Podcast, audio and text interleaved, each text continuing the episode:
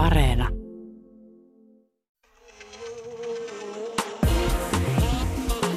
Ylepuhe ja Yle Areena. Naisasiatoimisto Kaartamo et Tapanainen. Naisasiatoimisto täällä. Poimittavissa ja tallennettavissa tunnemuistiin vielä hetken ennen pysyviä ensilumia. Tänään puhumme miehistä ja tunteista. Niin kuin tämä yhdistelmä olisi jotain aivan ennen kuulumatonta. Mutta kyllä sen verran harvinaista on miesten käymä tunnepuhe, nimenomaan miesten tunteista, ainakin julkisuudessa, että me kutsuimme vieraaksemme Nosha Lodin, joka pyrkii muuttamaan tätä asiaa. Puhumme tänään myös uh, wokin uh, vaikeudesta vanhemmille vekkuleille herrasmiehille yhtään stereotypisoimatta. Eli esimerkiksi siitä, miten Monty Python-legenda, siis rakastettu John Cleese, on omistanut nyt elämänsä ja vaikutusvaltansa woke-kulttuurin vastaiselle työlle. Ja tallaako perässä näitä samoja polkuja meillä sitten eräs etabloitunut tähtitieteilijä. Lopuksi suuri ja mahtava feministi kertoo, miten transoikeuksiin liittyvässä keskustelussa sekoittuu lisääntymiskyvyttömyyden vaatimus ja sterilisaatio. Sellaista sitten. Mitäs Kaunotar? No tämä mun kalman morsio Luke mustinen silmän alusineen sopii hyvin kuvaan, onhan marraskuu. Mutta eletään myös semmoista aikakautta, että mä hankin kaikki mun tämmöiset eskapistiset trippini ja mielihyväni kauhuleffojen parista. Hyi. Mä oon aina tykännyt kauhusta, vaikka sen katsominen on ahdistava ja hirvittävä, mutta se on kuitenkin kauhu, joka päättyy. Ja sen jälkeen on semmoinen valheellisen tyytyväinen olo. Paha on voitettu, maailmassa kaikki hyvin, voin mennä nukkumaan. Okei, pikkasen siinä valvoja ahdistui ja pyörin sängyssä ja jännitän, tuleeko joku ovesta sisään kirveen kanssa. Mutta muuten on hyvä fiilis. Mutta työstressi vähenee, kun pelkkää jotain kolmisilmäistä hirviötä. Mä en ole voinut koskaan sietää kauhuelokuvia. Tiedän. Joskus lapsena katsottiin jonkun tuhmemman, rohkeamman tytön kanssa semmoinen elokuva, jossa oli siis kaunis talo, kauniin lamme rannassa ja siinä oli kaunis laituri. Ja sitten joku meni sinne laiturille, sitten se tuli aina musta käsi vedestä ja veti sen Kiva. pinnan alle. Ja edelleenkin, kun mä kävelen kotona rappuset alakerrasta yläkertaan ja ne on semmoiset avorappuset, niin mä mietin, tuleeko sieltä jonkun musta käsi vetämään mua. Joo, eli sulle ei löydy sitä katarsista sieltä kauhun maailmasta, mutta onhan se vähän silleen, että kun kauhuelokuva on katsonut koko nuoruutensa ja nuoren aikuisuutensa, niin kyllä sen on tullut myös vastaan, miten ongelmallisesta genrestä on kysymys. Minä tiesin tämän jo lapsena, mutta onko tähän joku feministinenkin näkökulma? No tämähän on sellainen feministinen näkökulma, että nainenhan siinä aina on yleensä se uhri. Mutta tämä ei ole se ongelma, vaan enemmänkin se, että sillä naisen kärsimyksellä oikein niin kuin mässäillä ja sillä herkutellaan. Tulee nyt mieleen kyllä heti se hohdon mainosjuliste, missä se nainen näyttää kylpyhuoneen ovea vasten. Siis mä en löydä sille sanaa, siis niin kuin karmiintuneelta hetki ennen niin kuin kuolemaa ilme. Joo, siis naisen kirkuminenhan on se peruselementti siinä kauhussa, mutta sitten kun lähdetään siihen oikein semmoiseen niin kuin naisen kehon niin kuin demonisointiin, niin siinä vaiheessa tulee aina semmoinen, että no, tätä ilmaa olisi voinut elää. Se voi olla tällaista niin kuin Stephen Kingin kärje, jonka kuukautisesta alkaa ja on se kauhun lähde. Tai sitten se voi olla siitä tämmöistä Rosemary's Baby-tyylistä, jossa niin kuin se naisen kohtu on se pahuuden kasvumaaperä, josta syntyy uusi piru tai ulkoavaruuden olio tai muuta kauheaa. Hyi helvetti, mä pystyn nukkumaan näiden kuvailujen jälkeen. Ja sitten on tietenkin tämä, tunnistat varmaan tämän tällaisista niin kuin vähän populaarimmista kauhuleffoista, jotka leikkii myös tämmöisellä teinien seksuaalisuuden heräämisen kuvastolla. Eli tämän troopin, jossa nuori Mimmi, se vähän semmoinen anteliaampi typy, hänet ensimmäisenä sitten niin kuin tapetaan, koska hän harrastaa seksiä siellä, niin se nainen hoidetaan pois päiviltä aika nopeasti. Eli katsoja tunne sympatiaa häntä kohtaan niin paljon, koska hän on tällainen Niin. lortto. Mitäs antaa ymmärtää, säästää itseään, koska kauhuelokuvassa myös sitten tämä final girl, eli tämä viimeinen tyttö, on yleensä semmoinen vähän siveämpi mimmi, joka on ymmärtänyt olla vaikka vaan kirkumassa siellä poikaystävän selän takana, eikä ole niin kuin riisun pikkuhousuja heti ekassa kohtauksessa. ja siis tämä on niin huvittava, kun tämä on niin peruskuvio melkein kaikissa klassikoissa, lähtenyt vaikka Painainen Elm Streetistä, Perjantai 13 tai Cabin in the Woodsiin, eli näin käy. Sanottuani tämän nyt, niin tämä genre on ison muutoksen kourissa ollut jo jonkin aikaa. Mm-hmm. Viime vuosina varsinkin on ilmestynyt tosi paljon tämmöistä feminististä kauhua, kun siis tekijöiksi alkaa löytyä muitakin kuin niitä valkoisia cis-heteromiehiä. Ja sitten näiden kautta voidaan niin mahtavasti jotenkin kommentoida sitä niin kuin yhteiskuntaa ja naisen asemaa. Ja ennen kaikkea tässä on minusta kiinnostavaa se, että, että näissä myös käsitellään sitä tosielämän kauhua, mitä naiset kokee juurikin miesten heihin kohdistuman väkivallan takia. Joo, itsehän en tosiaan aio katsoa, mutta, mutta muista lukeneen jostain tämmöisestä ehkä niin feministisestä kauhuleffasta, jossa oli siis feministisiä vampyyreitä – jotka, jotka iskevät sitten hampansa patriarkkaattiin. Ja tähän samaan hönkään täytyy sanoa, että kyllähän jo Bram Stokerin Drakulassa vampyrinaiset on myös tämmöisiä hyvin niin kuin estottoman seksuaalisia olentoja. Kyllä. Lähtökohtaisesti tämmöisiä feministisiä. Toki niin kuin herra Drakulan alamaisia, mutta... niin, aivan. Mutta joo, toi, minkä sä sanoit siis noista patriarkaatia tuhoavista vampyrinaisista, niin, niin tämähän oli tämmöinen niin varsinaisen kulttileffan maineeseen noussut iranilainen leffa A Girl Walks Home Alone at Night. Mm-hmm. Ja tietenkin toi nimikin se jo kertoo. Tyttö kävelee yksin pimeässä kotiin. Sehän on pelottava tilanne mm-hmm. naiselle. Mutta että tässä tämä tilanne on käännetty niin, että se kaduilla pimeässä kävelevä tyttö on se kauhun lähde. Hän on vampyyri, joka saalistaa nuoria maukkaita miehiä. Tai maukkaat miehet. niin, nimenomaan. Mutta siis tämmöinen vampyyrin nuoro nyt on yksi tapa käsitellä tällaista tematiikkaa. Ja ihan semmoinen vaikka arkirealistinen kuvaus vaikkapa lähisuuden väkivallasta on niin kuin ihan kauhua pahimmillaan. Mä nyt piinasin itseäni ja katsoin tässä tällaisen kauhuelokuvan nimeltään The Invisible Man, se on Netflixissä. Ja siinä alussa Elizabeth Mossin esittämä nainen pakenee väkivaltaisen miehensä luota – mutta koska tämä on kauhuleffa, niin sitten tämä mies jatkaa tämän naisen vainoamista tai sitten tämä Mossin esittämä traumatisoitunut nainen ainakin kuvittelee niin. Ja tästähän usein syntyy, niin kuin Stephen Kinginkin sanoi, paras kauhu, että kun katsoja ei tiedä, että onko tämä tuon päähenkilön kuvittelemaa vai onko se totta. Niin, siinä kuvataan semmoista niin kuin pelkoa, vainoharhaa, odottamista, että koska se paha taas tapahtuu, vai kuvittelenko minä vain tämän kaiken omituisen ympärilläni itse – vai tulenko manipuloiduksi. Mm. Ihan niin kuin voi olla tai on myös väkivaltaisessa suhteessa. Kyllä. Ja sitten jotenkin kun tämän katsotaan elokuvan, niin tuli semmoinen olo, että, että eihän tähän tarvi edes keksiä ja kehittää mitään överejä kauhun käänteitä tai muuta vastaavaa. Ei puhuta tällaista Freddy Kruegerista tai Candymanista tai jostain mielikuvitus painajaismöröstä, vaan puhutaan niin kuin omasta puolisosta ja kumppanista, Aivan. joka kykenee hirveisiin tekoihin. Aivan, että ne kummitukset on tavallaan niin kuin helpompia siinä mielessä. Kyllä, ja tämä huomasin nyt ennen kaikkea myös, kun mä katsoin Netflixistä tämmöistä The Maid-draamasarjaa, joka ei ole kauhua, mutta joka käsittelee just tällaista väkivaltaista suhdetta – mutta koska tässä sarjassa tämän miehen väkivalta on enemmänkin semmoista kontrollointia ja henkistä väkivaltaa, niin tämä nainen tosi pitkään vähättelee sitä ja uskoo, että ei hän edes voi mennä minkään turvakotiin, koska ei se mies ole koskaan lyönyt häntä, ei hänellä ole silmää mustana. Kuitenkin tämä mies on paitsi niin kontrolloinut tämän naisen rahan käyttöä ja liikkumista, niin hän on myös huutanut, uhkailut ja iskenyt nyrkillä seinään naisen pään viereen. Eli siis pikkuhiljaa tämä nainen alkaa niin kuin uskaltaa tunnustaa, että hän on lähisuuden väkivallan uhri. Ja taas Stephen King-efekti. Mm, kyllä. Onko tämä vain kuviteltua vai onko tämä totta ja, ja mm. niin kuin mikä on normaalia ja mikä ei. Mm. Ja nämä tosiaan nämä kauhuelokuvat saattaa heijastaa myös kyllä niin kuin ihan todelliseen elämään myös siinä mielessä, että kun niitä katsoo, niin herää vähän ajatuksia, tulee muistikuvia mieleen.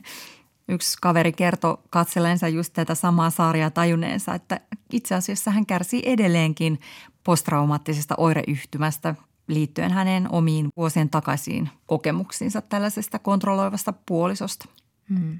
Tavallaan varmaan niin kuin hyvä niin. jotenkin, että asiat tulee uudelle käsittelykierrokselle, mutta ei se taiteen katseluja hmm. tai taiteen ja näiden viihdetteosten seuraaminen niin kuin välttämättä ihan myöskään sille vaaratonta ole.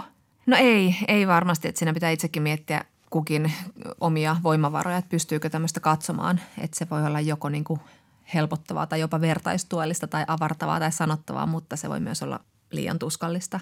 Mm. Mutta jotenkin tämä, että tätä naisten kohtaamaa väkivaltaa käsitellään näin kauhuelokuvissa ja draamasarjoissa, niin – Kuvaahan se nyt aika hyvin myös sitä, että mitä yhteiskunnassa tapahtuu, jos me mietitään, miten paljon meillä tehdään sarjamurhaa ja elokuvia ja sarjoja verrattuna siihen, miten paljon meillä oikeasti on sarjamurhaajia ja sitten tämmöinen niin kuin järkyttävä väkivalta, mitä meillä on valitettavasti niin paljon yhteiskunnissamme joka ikisessä maassa, niin eihän sitä ole käsitelty tällä tavalla paljon. Mm, mm.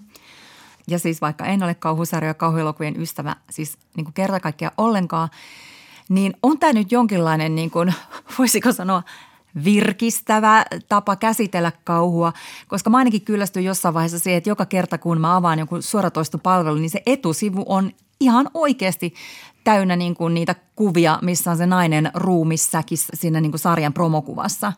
Siis ihme fetissi tämä niin kuin kuolleet naiset. Mm. Ja siis toinen ryhmä tietenkin, joiden kärsimyksellä ja kivulla on herkuteltu Hollywoodissa, on sitten taas niin kuin mustat ihmiset.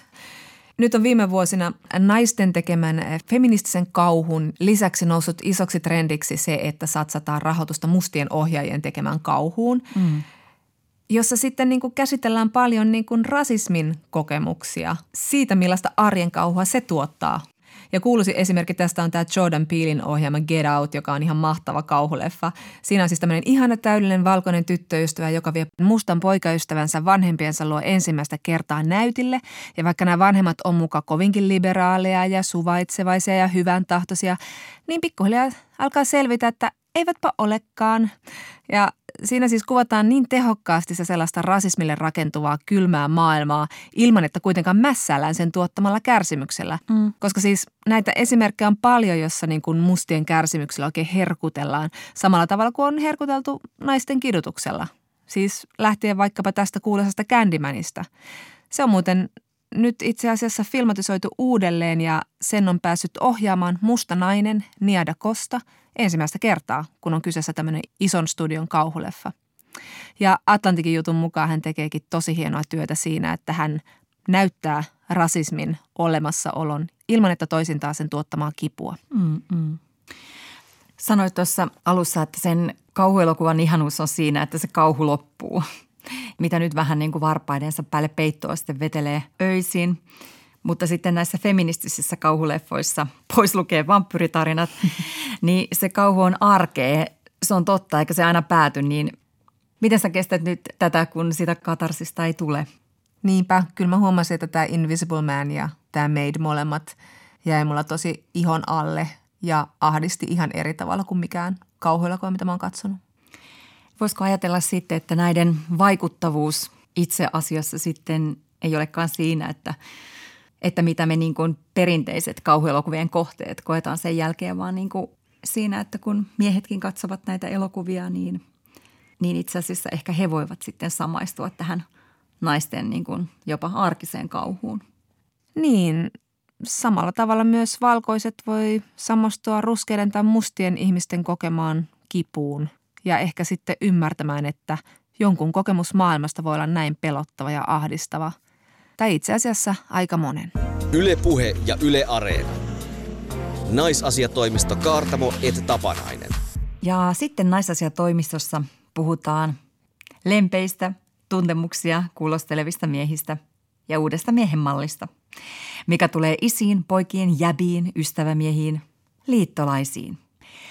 Kaikenlaisia maskuliinisuuden toksisia malleja on kyseenalaistettu jo laajaan ja vuosia, mutta istuvatko nämä vanhat mallit kuitenkin niin tiukassa, että uudenlainen ajattelu koskee vain harvoja? No, tätä on tutkiskellut vieraamme Noshalodi, joka puhuu näistä teemoista yhdessä Miro Olsonin ja Nasim Selmanin kanssa podcastissa Jäbät ja tunteet. Niin, niissä tunteista. Peloista, rakkaudesta, vihasta, mutta myös miehen malleista ja siitä, mitä on olla mies, ystävä, isä ja kumppani. Hmm. Nosha Lodi, hypätäänpä sitten sinne syvään päätyyn. Kerro millaisen miehen malleja sä olet saanut lapsena ja nuorena ja miten sä uskot, että nämä mallit on vaikuttaneet siihen, minkälainen mies sinusta on tullut? Mä oon saanut monenlaisia. Mä oon saanut ensimmäinen ja koen paras on luoma isäni. Menin sen, kun mä olin 13-14. Totta kai sitten sen jälkeen mä oon rakentanut sitä myös aika monesta eri miehistä, ketä mun elämässä on ollut. On ollut valmentajia, opettajia, kavereiden isiä ja miehiä, jotka on ollut ympäristössä ja niitä on monenlaisia. Niin tota, niistä on myös ruvennut sen jälkeen itse rakentaa tietynlaista. Sitten kun on ollut jalkapalloilija, siitä moni jalkapallo on ollut esikuva tai jollain tavalla esikuva tai aika monesta eri omista kiinnostuksen kohteista ja intohimoista siellä olevista miehistä.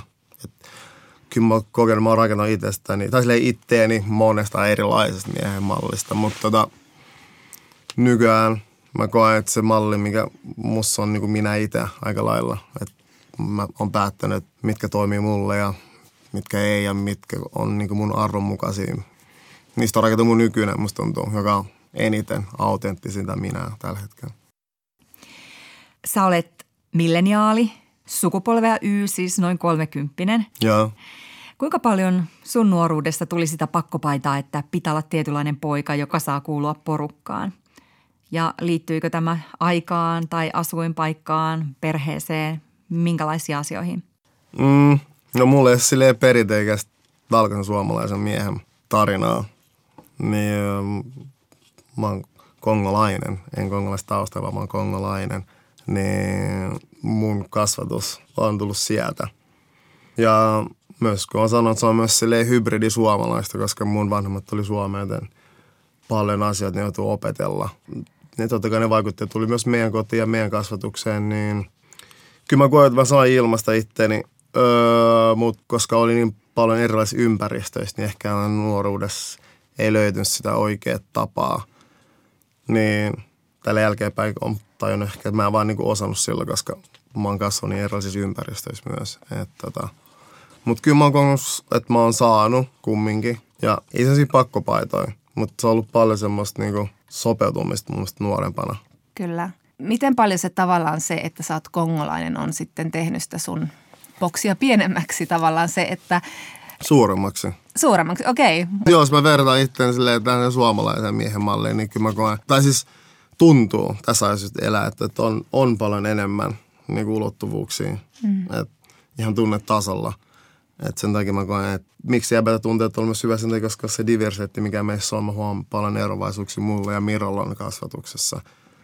Ja miten me nähdään miehen malli. Ja kyllä mä koen, että mulla on paljon vapaampi niin kuin tunneilmaisun mahdollisuudet kuin Miralla, koska meillä ei ole vaan se puhe, vaan se on ihan se kehon kieli ja kaikki tämmöiset. Kiitos mun mielestä mun kongolaisuuden. Mä oon nyt opetellut aika lailla myös tähän suomalaiseen miehen malliin. Opetellut myös ymmärtää sitä enemmän, koska mä asun täällä. Kyllä. Mutta mä lähinnä mietin sitä, että, että kuitenkin sitten kun on yhtäkkiä Suomessa lähes kokonaan valkoisten ihmisten ympäröimänä, että mm. miten siinä sitten niin se tila olla se, kuka on. Joo, no siis... Mm, Sen löytäminen ja raivaaminen. Niin. Raivaaminen, sen sanoit, että sitä, sitä, sitä se on. Mutta se on niin, että pitääkö sitä enää raivata. Mm. Et, en mä tiedä, jos mä mietin itseäni, on mä täällä asun jo 28 vuotta. Mm. Olen silleen koulut, pelannut ammatikseen täällä, edustanut Suomeen maajoukkueen tasolla. Mm. Niin, että en mä tiedä, Kyllä. kenen mun pitää todistaa tai silleen, mihin mun pitää raivata, että, tuntuu, että mä oon kumminkin osa nyt Suomea. Mm. Ehkä se on silleen, joko mä oon naivi sille, tai sitten, että mä koen, että mä oon sille osa suomalaista miehen mallia samalla tavalla kuin valkoinen mies. Ilman muuta, mutta sitten rasismi on meille myös todellisuutta. Että mä voin on, on, no sitä on, siis se on, mutta mm. sille miten mä näen sen. Mm. Että tota, mm. Kyllä. Mulle, silleen, miten mä ilmaisen itteeni, että se on myös osa suomalaisuutta. Että et, niin, että raivaako me silti, vaan sitten vaan näytäks me vaan, että tämä on myös yksi tapa olla, tai silleen, koska se on kumminkin malleja, mitä mä oon saanut ihan silleen suomalaisesta koulusta ja Kyllä. ihmisiltä. Et. No kerro vähän, vähän siitä polusta löytää se oma autenttinen minä, että mulle tulee vaan mieleen tuo jäpät ja tunteet, että puhutte siinä kauhean sensitiivisesti toisillenne ja tuette toisianne siinä. Onko se tullut luonnosta vai onko se vaatinut semmoista poisopettelua siitä, että saako miehet puhua keskenään tunteista vai onko se tullut sulle aika helposti? Mm, ei se ole helposti tullut. Kyllä mä sanon, mä vieläkin opettelen. En, mä en koe olevani mitenkään oikeasti mikään paras siinä. Mm. Että tota, ehkä se, tuo niin sille julkinen ohjelma, niin sen ehkä näyttää. Mutta kyllä se sille on itsellekin myös sille opettajalle, että me ollaan siinä prosessissa kaikki. Ja mm, mutta kyllä se on ollut rohkaiseva. Totta kai sitten kun tekee semmoista ihmisten kanssa, missä on se turvallinen tila, voit, että, että me rohkaistaan toisimme sille te, tekee niitä asioita, jotka edesauttaa meitä kasvaa jäbinä miehinä. Ja mm. me koetaan sellainen tunnekasvu mm. on niin osa sitä kasvua. Ja mulle se on sitä vain itsetietoisuutta, mistä mä puhun. Että et me vaan tiedostaa, että torriväliä vaan halataan tai ystävää on silleen, että hei, kiva nähdä, tsemppi. Tai silleen, että on sun mielestä aika inhimillistä. Että sitten mä oon etenkin ammattijalkapalloilija. Mä oon myös tottunut olemaan silleen miesten kanssa ja ole tosi yksilökeskeinen samalla niin joukkueen ihminen ja mä oon kasvanut isossa perheessä erilaisissa ympäristöissä, niin on joutunut aina vähän reflektoida jotenkin eri tilanteissa, eikä itsensä kautta asioita, koska jo, mä oon jo niin valkoisessa maassa, että niin, mä haluan reflektoida asioita itteri kautta ja nyt se on vaan vahvemmin kuin ennen ikinä.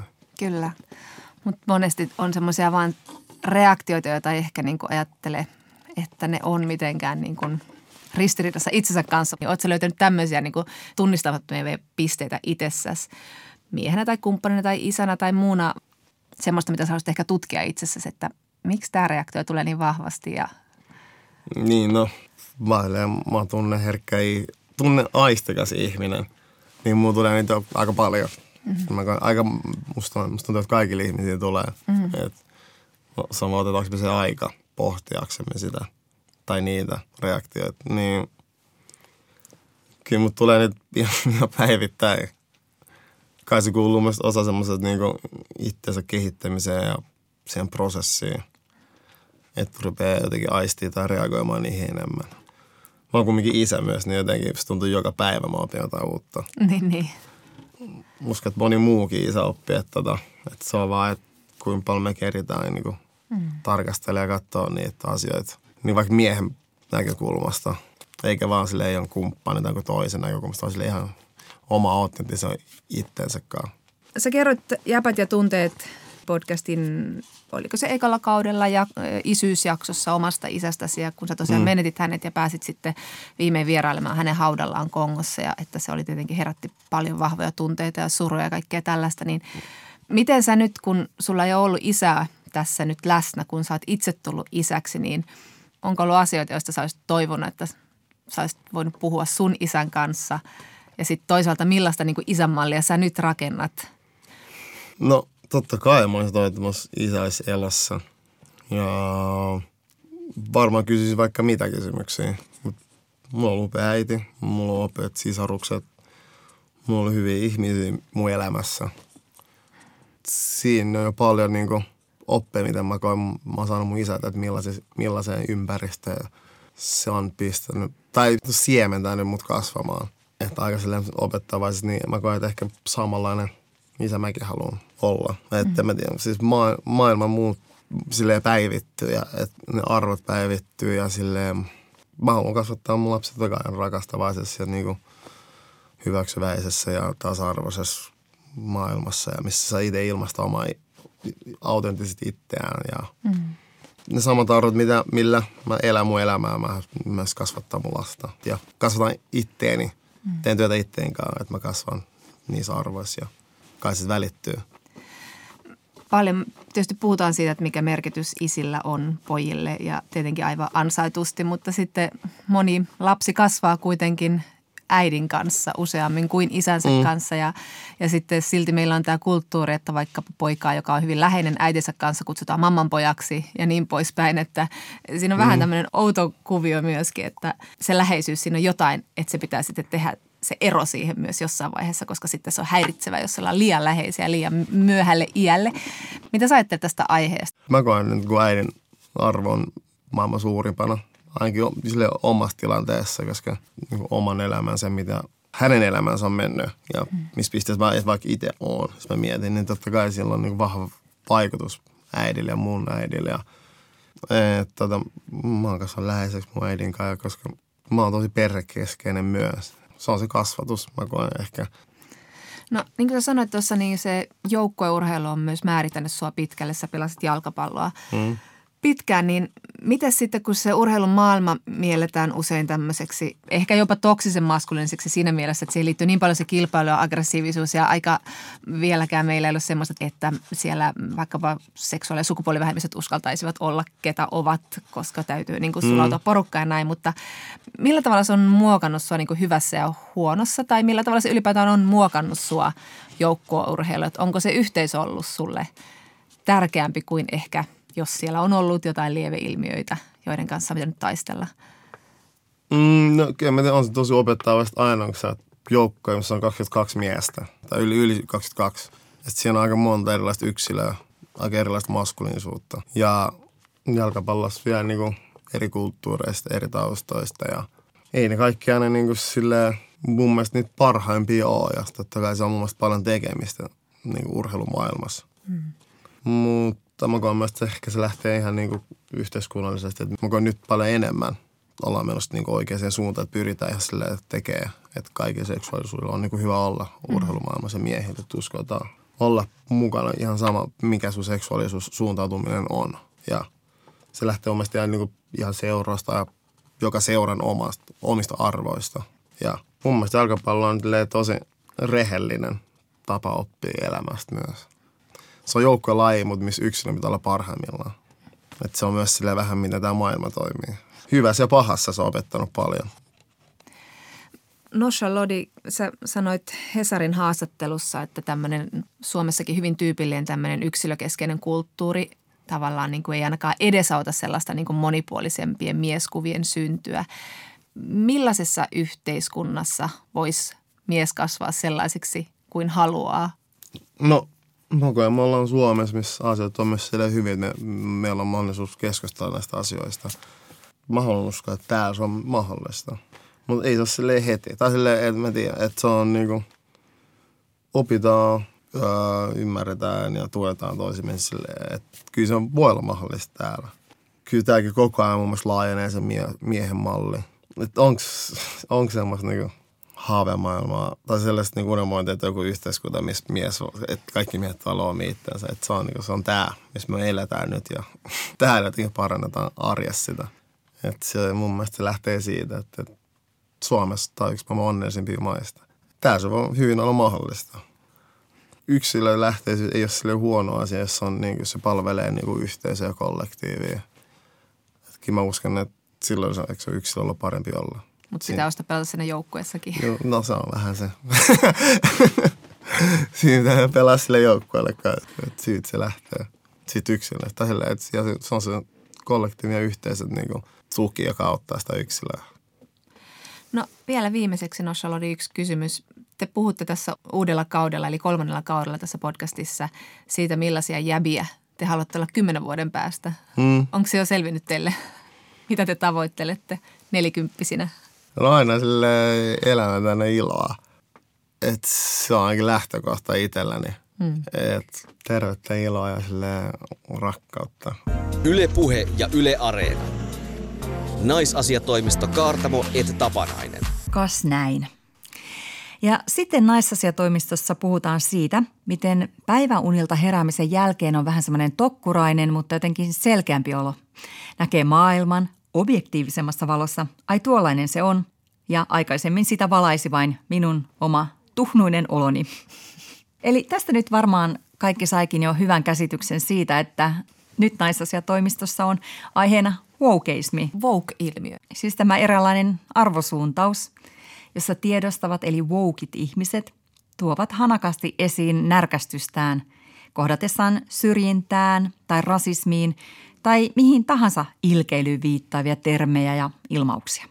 Niin ja sitten siellä kehän toisessa nurkassa meillä on tämä anti-woke-väki – Eli oikeastaan tällainen maailmanlaajuinen patriarkaalinen establishment, joidenka mielessä tämmöinen poliittinen korrektius, kuten he sitä tykkäävät nimittää, on naurettavaa, eikä mitään saa enää sanoa ilman, että joku loukkaantuu ja että tälle sanojalle sitten tulee ihan kauheat loppuelämän seuraukset.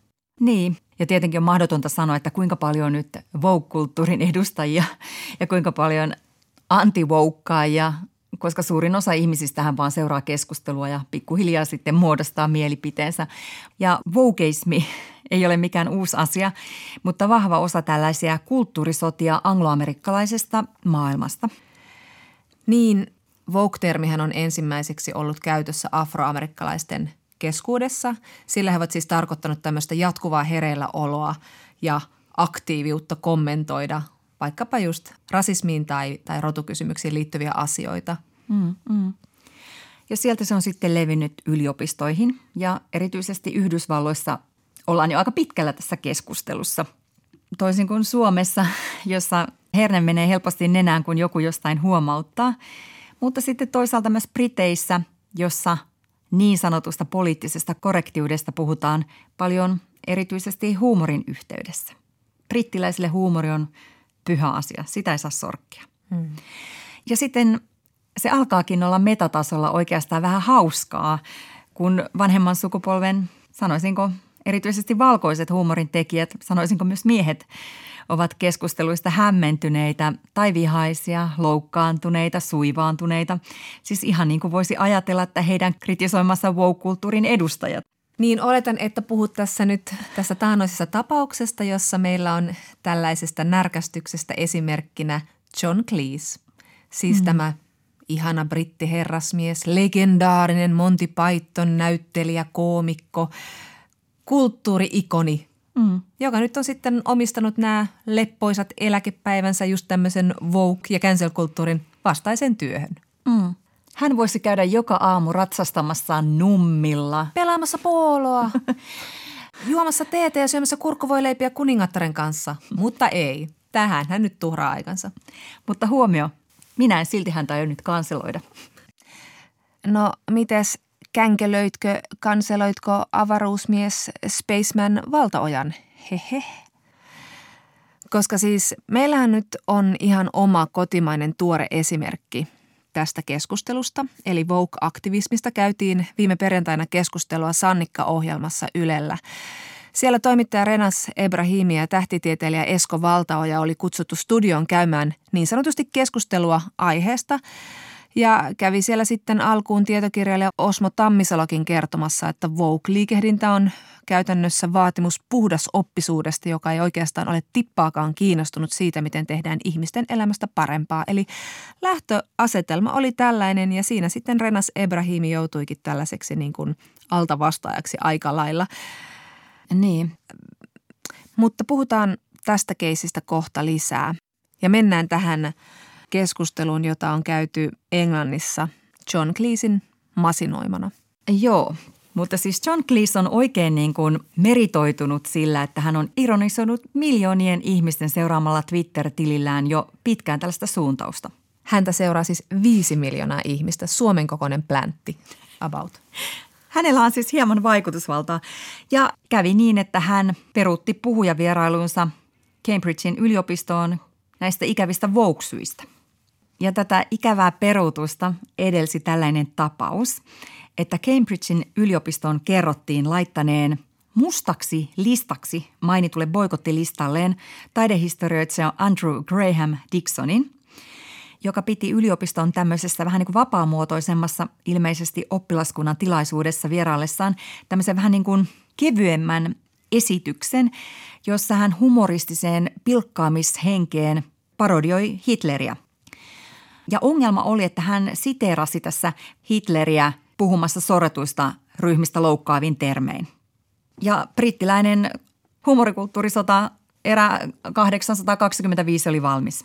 Joo, eli John Cleese totesi, että onhan hänkin esittänyt Hitleriä Monty Pythonissa, joten hän asettaa sitten itse itsensä tälle samalle mustalle listalle.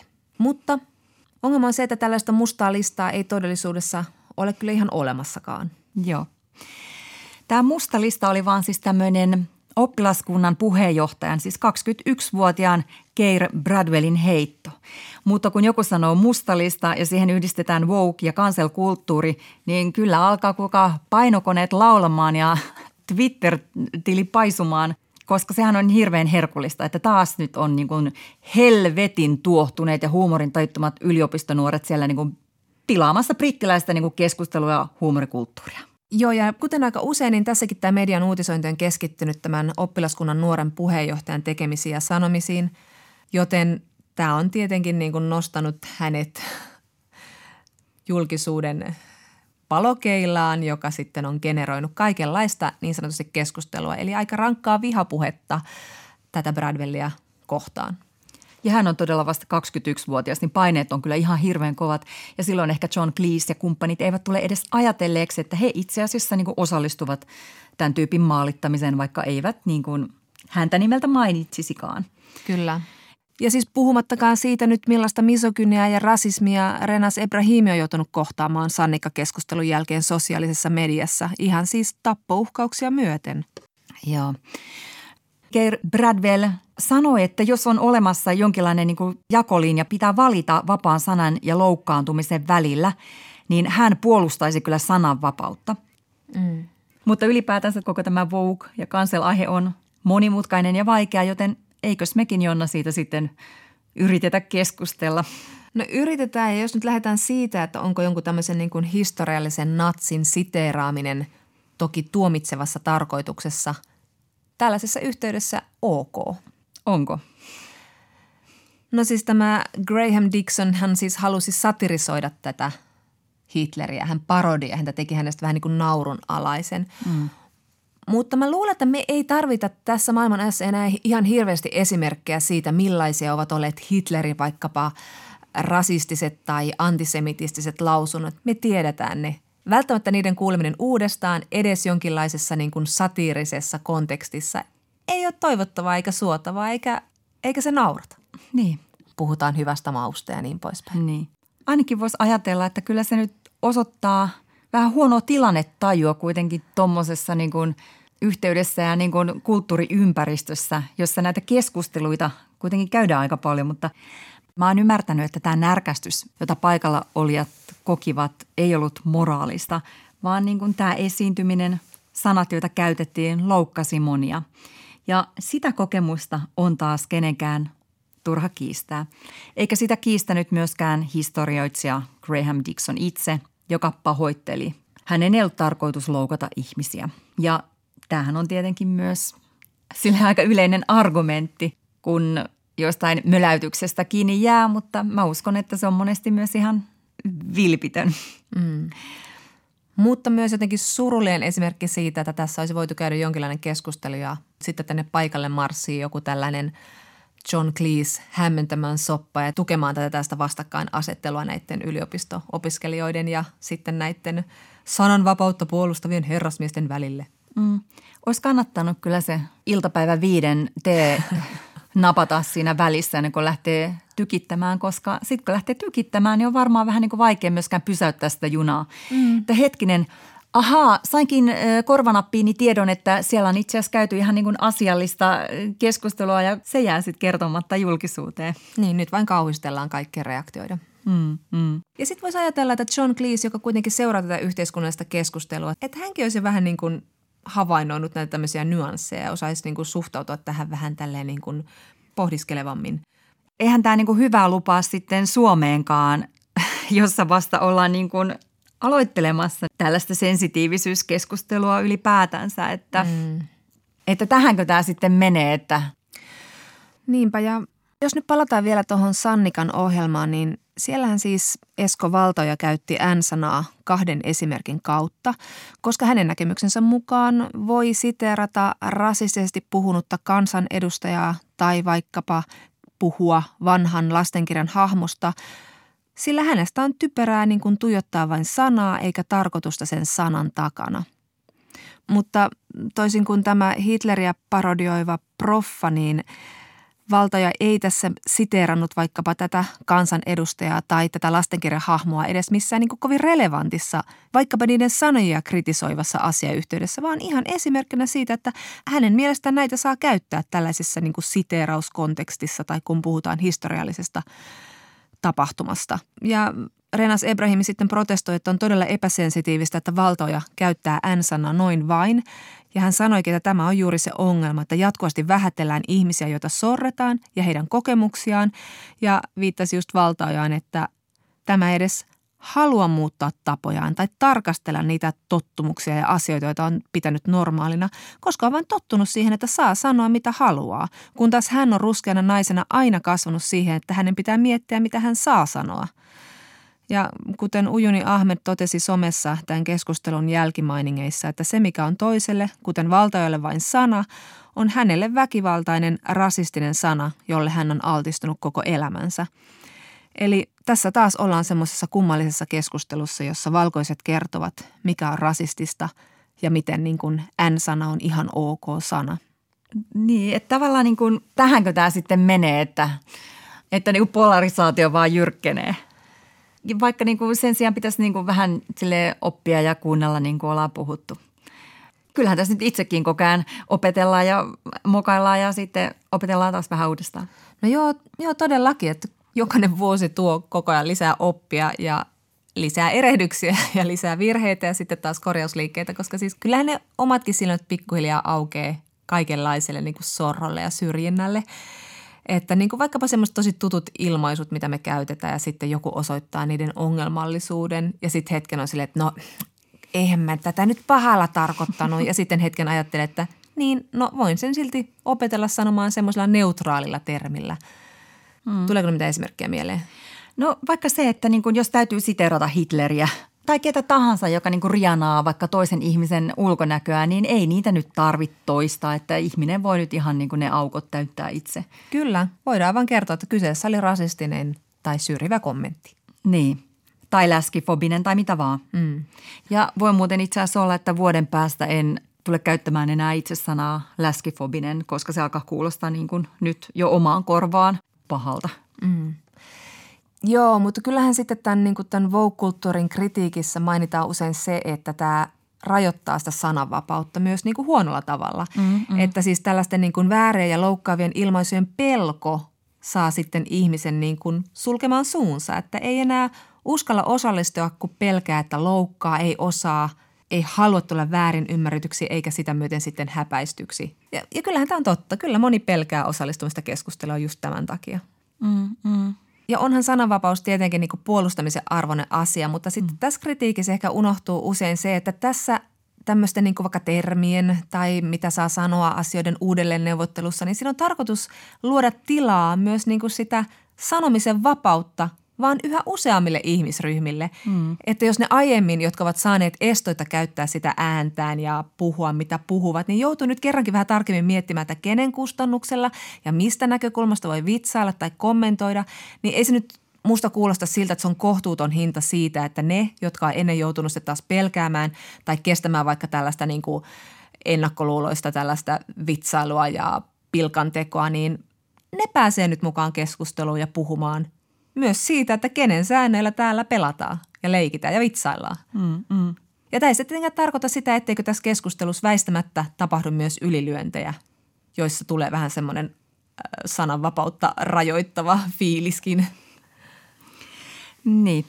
Mistä tullaan sitten ehkä siihen kanselkulttuuriin, joka on John Cleesenkin toinen lempilapsi. Iso mörkö. Ehkä juuri sitä, mutta John Cleese ei näytä itse kanselointia hirveästi pelkäävään, eikä hänen nyt viidellä miljoonalla seuraajalla ehkä tarvitsekaan ystäviä riittää. Mutta kanselkulttuurilla siis mielletään juuri tämä, että jos joku sanoo keskustelussa jotain typerää tai tekee jotain typerää tai jättää tekemättä tai näin edelleen, niin se ikään kuin jätetään systeemin ulkopuolelle. Poistetaan vaikkapa huumorin tekijöiden vuosigaalasta tai kokonaan jostain somen vaikka feministisestä keskusteluryhmästä. Tästäkin muuten Renas Ebrahimi sanoi mun aika hyvin tuossa Sannikka-ohjelmassa, että hänen mielestään koko cancel-kulttuuri tarkoittaa lähinnä siis vastuunottokulttuuria. Eli että me vaaditaan toisiltamme, että me otamme vastuuta teoistamme. Eli silloin siinä on taustalla myös se usko, että toinen voi muuttua ja muuttaa käytöstään, jos häneltä sitä pyytää tai vaatii. Eli se ei lähde vihasta, vaan rakkaudesta. Mm. Mutta tässäkin on tietenkin hyvin paljon sävyjä, että on ehkä vähän eri asia, kun joku miljonäärikoomikko repii tuohta pilkkaamalla vähemmistöjä tai harjoittamalla seksuaalista häirintää, kuin että joku yksityishenkilö ottaa osaa keskusteluun, jonka nyansseja ja termistöä hän vasta harjoittelee. Joo, mutta yksi tapa suhtautua tämmöiseen kritiikkiin on silti ihan vaan se, että pyytää anteeksi ja yrittää oppia siitä. Jos siis puhutaan nyt tämmöisestä niin kuin somekeskusteluun osallistumisesta eikä mistään niin kuin suunnilleen niin kuin rikollisesta toiminnasta. Mm. Ja esimerkiksi meteorologi Pekka Poutahan taannoin sekoitti Twitterissä vähän vulgaarilla tavalla sukupuolen ja seksuaalisuuden, mutta sitten hän seivasi kasvonsa oikein hyvin pyytämällä nöyrästi anteeksi ja osoittamalla todellista halua oppia sen sijaan, että olisi vaan ryhtynyt semmoiseen hyökkäyspuolustukseen – Eli tässä sen näkee. No harm done. Niin. Niin, kyllä, kyllä. Että hetkeksi voi tulla nolo olo ja sitten se pitää kestää ja jatkaa eteenpäin. Mutta sitten jos mennään jonkun pienen ihmisen pieneen yksiöön ja yhden hengen sänkyyn, jossa hän viestejään lähettelee ja yrittää maailmaa ymmärtää, niin sellaisella yksilötasolla, jos saa niin kuin kovasti muikkarointia ja varsinkin jos on kiihkeä se sävy, niin se voi myös tuntea niin kuin aika rajulta ulos sulkemiselta ja semmoiselta häpäsemiseltä. Mm. Ja kun ihminen häpästää, niin hän menee lukkoon. Mm. Eli hän ei opi yhtään mitään, eikä muuta toimintaansa. Ja siis nyt puhun ihan tämmöisestä niin kuin hyvän tahtoisesta hölmöilystä, mikä on jokaiselle ihmiselle tuttua mm. siinä vaiheessa, kun uusia asioita tulee vastaan. Et eri asia sitten on, jos ruvetaan trollaamaan ja kiusaamaan ja toki voi olla, että jossain keskustelupalstoilla näitä kahta on joskus hankala erottaa toisistaan, koska sitä kiusaamista ja trollaamista myös on niin paljon. Niin, kyllä. Ja sitten tärkeää on myös se, että onko se moka vain tämmöinen kertaluontoinen virhelyönti, eli tietyllä tavalla vahinko, vai että jatkaako niin kuin sitä semmoista selkeän loukkaavaa puhetta ja toimintaa siitä huolimatta, että tietää sen jo loukkaavaksi. Ja sitten jos ja kun kuuluu johonkin sorrettuun ryhmään, niin onhan se niin kuin raskasta kerta toisensa jälkeen selittää uudelleen ja uudelleen niitä samoja asioita. Mm, kyllä. Ja ehkä tässä yhteydessä voisi ajatella, että etuoikeututummat voisi ottaa sitten tässä myös isompaa roolia, ettei niiden sorrettujen tarvitsisi kerta toisensa jälkeen joutua repii niitä traumojaan peliin. Mm. Sitten kuten sanottu, niin kukaan ei aina ennalta tiedä, että mikä asia on toiselle vaikea asia. Mm. Mm. Se ei aina ole niin ilmiselvää. Kyllä meissä kaikissa on niin kuin jonkinlaisia ulkopuolisten aiheuttamia vaurioita ja kipeitä kohtia ja mm. silloin ulos sulkeminen jostain somekeskustelusta voi tuntua vaikka koulukiusaamisen toisinnolta, Mm. Niin. vaikka se ei ole lähetetty tietenkään siinä sävyssä. Mm. Ylipäätään se olisi tietenkin hyvä, että saisi tehdä virheitä, että voi osallistua. Liittyy se nyt sitten mihin tahansa arkaan tai vaikkapa jonkun identiteettiä koskevaan asiaan, ilman että tulisi sitten häpäistyksi tai näpäytetyksi, koska sitten se keskustelu saattaa pysähtyä. Ja tästä alkaa kyllä myös kuulla puheenvuoroja ihmisiltä, ainakin yksityisesti, jotka osallistuu myös kaikenlaiseen diversiteettikeskusteluun, vaikka ammattinsa puolesta. Mm, kyllä. Ja siis just tämä tämmöinen virheiden pelko ja niistä narauttamisen pelko, niin se tekee meistä tosi varovaisia. Tästähän puhui just Roosa Meriläinenkin Hesarissa, toki kontekstina oli politiikka. Mutta heti kun omalta kohdalta miettii, niin kyllä ne toisten virheet koskee sitten jotain omaa asiaa. Mm. Niin kyllä niiden niin kuin sietäminen vähän niin kuin vaikeaa on myös tällaisena oikeinkin pullanhajuisen niin kuin hyvinvoivana keski-ikäisyyttä tavoittelevana valkoisena naisena, jossa siinäkin riittää. että omat reaktiot sieltä selkärangasta on jossain feministisissä tai sukupuoleen liittyvissä teemoissa, että hemmetin aloittelijat. Mm. Jotkut heitot sukupuolesta ottaa kyllä helposti tämmöisenä toistuvana tahallisena tietämättömyytenä. Ja sitten tulee ojennettua vähän kitkerään äänensävyyn, että ei se semmoinen niin kuin selittäminen tai lempeä suhtautuminen toisten typeryyksiin helppoa ole, kun ollaan siellä niin kuin omalla pyhällä alustalla. Joo, toi on kyllä totta. Sun tuoma esimerkki, niin se on varmaan hyvä rinnastus, joka auttaa ymmärtää just tätä niin kuin woke-kulttuuria niiden loukkaantuvien tai niiden opastavien näkökulmasta. Että miltä niin kuin itsestä tuntuisi, jos arvioitaisiin jotenkin tosi hyökkäävästi niin kuin omaan identiteettiin tai elämään liittyviä asioita. Kyllähän niin kuin mä oon huomannut, että monia miehiä esimerkiksi loukkaa tosi paljon tämä nykyinen sedättely, Mm. joka on niin kuin sitä, että heidät niputetaan tiettyyn semmoiseen kankeaan ja tietämättömään ikäasenne, ihonvärirooliin. Toinen voi olla ehkä sitten tämä boomeritermi, josta mm. moni on ärsyyntynyt. Mm, mm. Kaikki saa vetää rajaa. Kyllä, ja ihmisten niputtaminen ylipäätään tämmöisillä halventavilla termeillä on ankea, elleivät he sitten ansaitse sitä termiä ja käyttäydy setä boomerimaisesti. Ei, minä kannatan setä termin riisumista tämmöisistä niin negatiivisista konnotaatioista. Se pitäisi olla semmoinen lempeä ja mukava ilmaus miehelle. Kyllä, kyllä. Tästäkin esimerkistä nähdään se, että kyllä sitä wokeismista on ollut paljon hyötyä. Mm. Että se on avannut ymmärrystä erilaisista sortavista rakenteista ja niin kuin loukkaavista ilmaisuista. Tulee se sitten ihan keneen tahansa ja niin kuin missä tahansa yhteydessä. Mutta tietenkin kun se valta on ollut valkoisen miehen, niin onhan se sitten eniten kyseenalaistanut ja vienyt valtaa nimenomaan heiltä, joilla sitä valtaa on perinteisesti ollut. Ja jotka ovat sitten saaneet tosiaan tehdä ja sanoa, mitä huvittaa seurauksista viisi, kunnes nyt on kanselkulttuurissa se seuraus, että kahdeksan ihmistä palauttaa konserttilipun ja 200 kyselyä tulee perään, että saadaanko lisänäytös. Mm, just näin.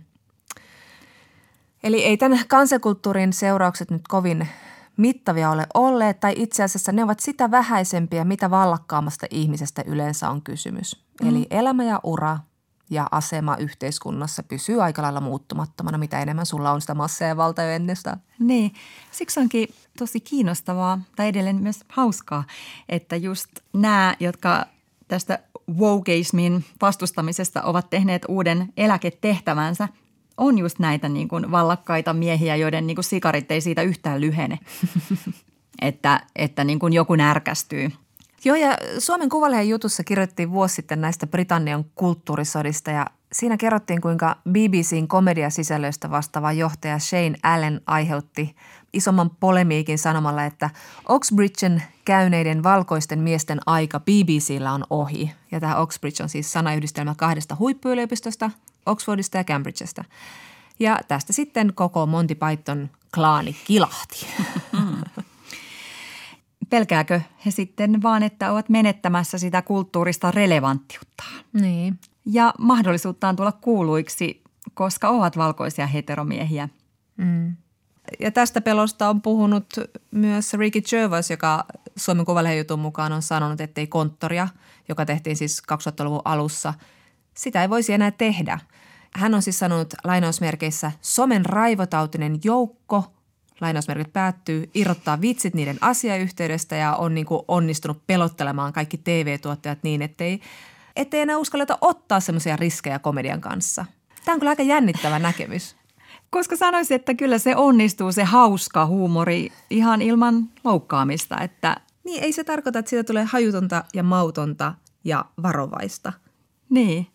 Ja nyt kun Oxbridgen aika todella on ohi, niin sitä tekee sitten monenlaiset ihmiset.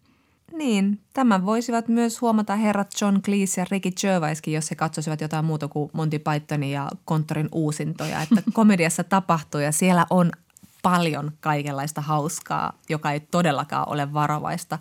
Joo. Ja Esko Valtoja taas sitten voisi tiirailla jotain muutakin kuin omaa tähtikarttaa. Hän on muuten horoskooppimerkiltään rapu ja koulutukseltaan luonnontieteilijä, ei yhteiskuntatieteilijä. Mm, mm. Vähän harmittaa, että John Cleese perui Cambridgein iltamat. Mm. Hän olisi päässyt vähäksi aikaa sieltä niin kuin kartanostaan silkkinen aamutakki päällä, Twitter auki, pois siitä niin kuin omasta niin kuin kuplastaan tapaamaan näitä ihmisiä. Ja kiva hänelle, että hän, hän jää sinne niin kuin kärttyiseksi vanhaksi ukkeliksi vastustamaan kehitystä, koska hän on itsekin taistellut niin kuin vanhoja konservatiivisia ääniä vastaan Monty Pythonissa niin nerokkaasti. Sitä paitsi reuma tulee siellä istuessa. Yhdessä ikkunassa kännykän hohde. John Cleese siellä pahentaa maailmaa. Eikö tässä rinnalla joku Cambridgein opiskelijakemut kuulosta paljon hauskammalta tapahtumalta? Minä menisin. Mutta sitten toisaalta, kuten tämä Sannikka-ohjelman esimerkkikin osoitti, niin ei se kasvokkain keskustelukaan ole kauhean hedelmällistä. Nythän tästä on ihan kauhea mylly päälle ja Vogue-aktivismia verrataan nyt julkisessa keskustelussa tyyliin lainausmerkeissä mielenvikaisuuteen ja stasiin ja kulttuurimarksilaisuuteen ja niin poispäin. Eli aika masentavan kuvan tämä piirtää nyt Suomesta 2020-luvulla, että me ollaan näin lähtökuopissa tässä keskustelussa. Mm. Ilman tätä tämmöistä niin kuin änkyröintiä me ehkä nyt ymmärrettäisiin woke-aktivismia paljon paremmin, mutta me ei koskaan päästy siihen keskusteluun. Ylepuhe ja Yle Areena. Naisasiatoimisto Kaartamo et Tapanainen. Ja sitten ison feministin pehmeälle pesälle. Kysymyksiä voi lähettää osoitteeseen naisasiatoimisto at yle.fi. Tekeillä olevan uuden translain myötä teema pohdituttaa paljon ja tällä viikolla saimme tällaisen kysymyksen.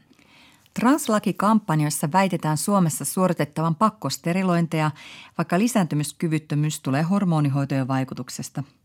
Transsukupuolinen haluaa itse hormoneja kehon muokkaamiseen ja samalla ne aiheuttavat ehkäisyn. Hormonihoito ei ole pakollista sukupuolen vahvistamiseen. Vapaaehtoisia sterilisaatioita ei ole haettu transsukupuolen perusteella. Itse kannatan lisääntymiskyvyttömyysvaatimuksen poistamista translaista, mutta sillä on vain vähän vaikutusta käytännössä, kysyy ja kirjoittaa. Tämä on sellainen kysymys, joka aiheuttaa paljon väärinymmärryksiä, myös tahallisia sellaisia, mutta koska tämä on niin kuin yleisesti kiinnostava kysymys ja aihe, niin me pyydettiin tähän vastaus feministisen salaseuramme jäseneltä, sukupuolivähemmistöjen perus- ja ihmisoikeuksia ajavan Trasekin puheenjohtajalta Kasper Kivistöltä – Kasper Kivistö selvittää, että hormonihoito tekee osasta ihmisiä steriilejä, joten monille se on paras ratkaisu. Kaikille se ei kuitenkaan toimi niin, ja monet eivät voi tai halua käyttää hormoneja. Näiden ihmisten vaihtoehdot ovat vähissä, ja Suomessa on kirurgisesti steriloitu ihmisiä tämän vaatimuksen takia, mutta ne tiedot löytyvät yli 35-vuotiaiden vapaaehtoisesti steriloitujen alta, eikä transdiagnoosin alta, sillä se on byrokratian kannalta kevyempi lähete. Se, että osa ihmisistä käyttää ilmaisua Pakkosterilisaatio liittyy siihen, että vaatimus on pakkoon rinnastettavissa silloin, jos muiden ihmisoikeuksien saavuttaminen on sen vaatimuksen takana. Yleensä kuitenkin puhutaan hedelmättömyysvaatimuksesta tai sterilisaatiovaatimuksesta, ja näitä sanoja ovat myös tätä lakialoitetta edistäneet kampanjat käyttäneet. Kyseinen vaatimus on Kasper Kivistön mukaan tietenkin se raflaavin otsikko nykyisessä laissa, mutta se ei todellakaan ole ainoa ongelma. Nykyinen järjestelmä vaatii yksilöltä vuosien riepottelua ja medikaalisia hoitoja pienen paperityön takia. Sukupuolimerkintä papereissa pitäisi olla ilmoitusasia ja täysin erillään medikaalisesta prosessista. Kas näin. Ensi kerralla puhumme se, se, seksuaalikasvatuksesta ja siitä, mitä se tänä päivänä on ja miten vanhempien pitäisi tätä kauhean kiusallista keskustelua lastensa kanssa käydä muuten kuin niin, että puhu sää niille. Eli sellaista luvassa. Nyt näkemiin. Näkemiin. Yle Puhe ja Yle Areena. Naisasiatoimisto Kaartamo et Tapanainen.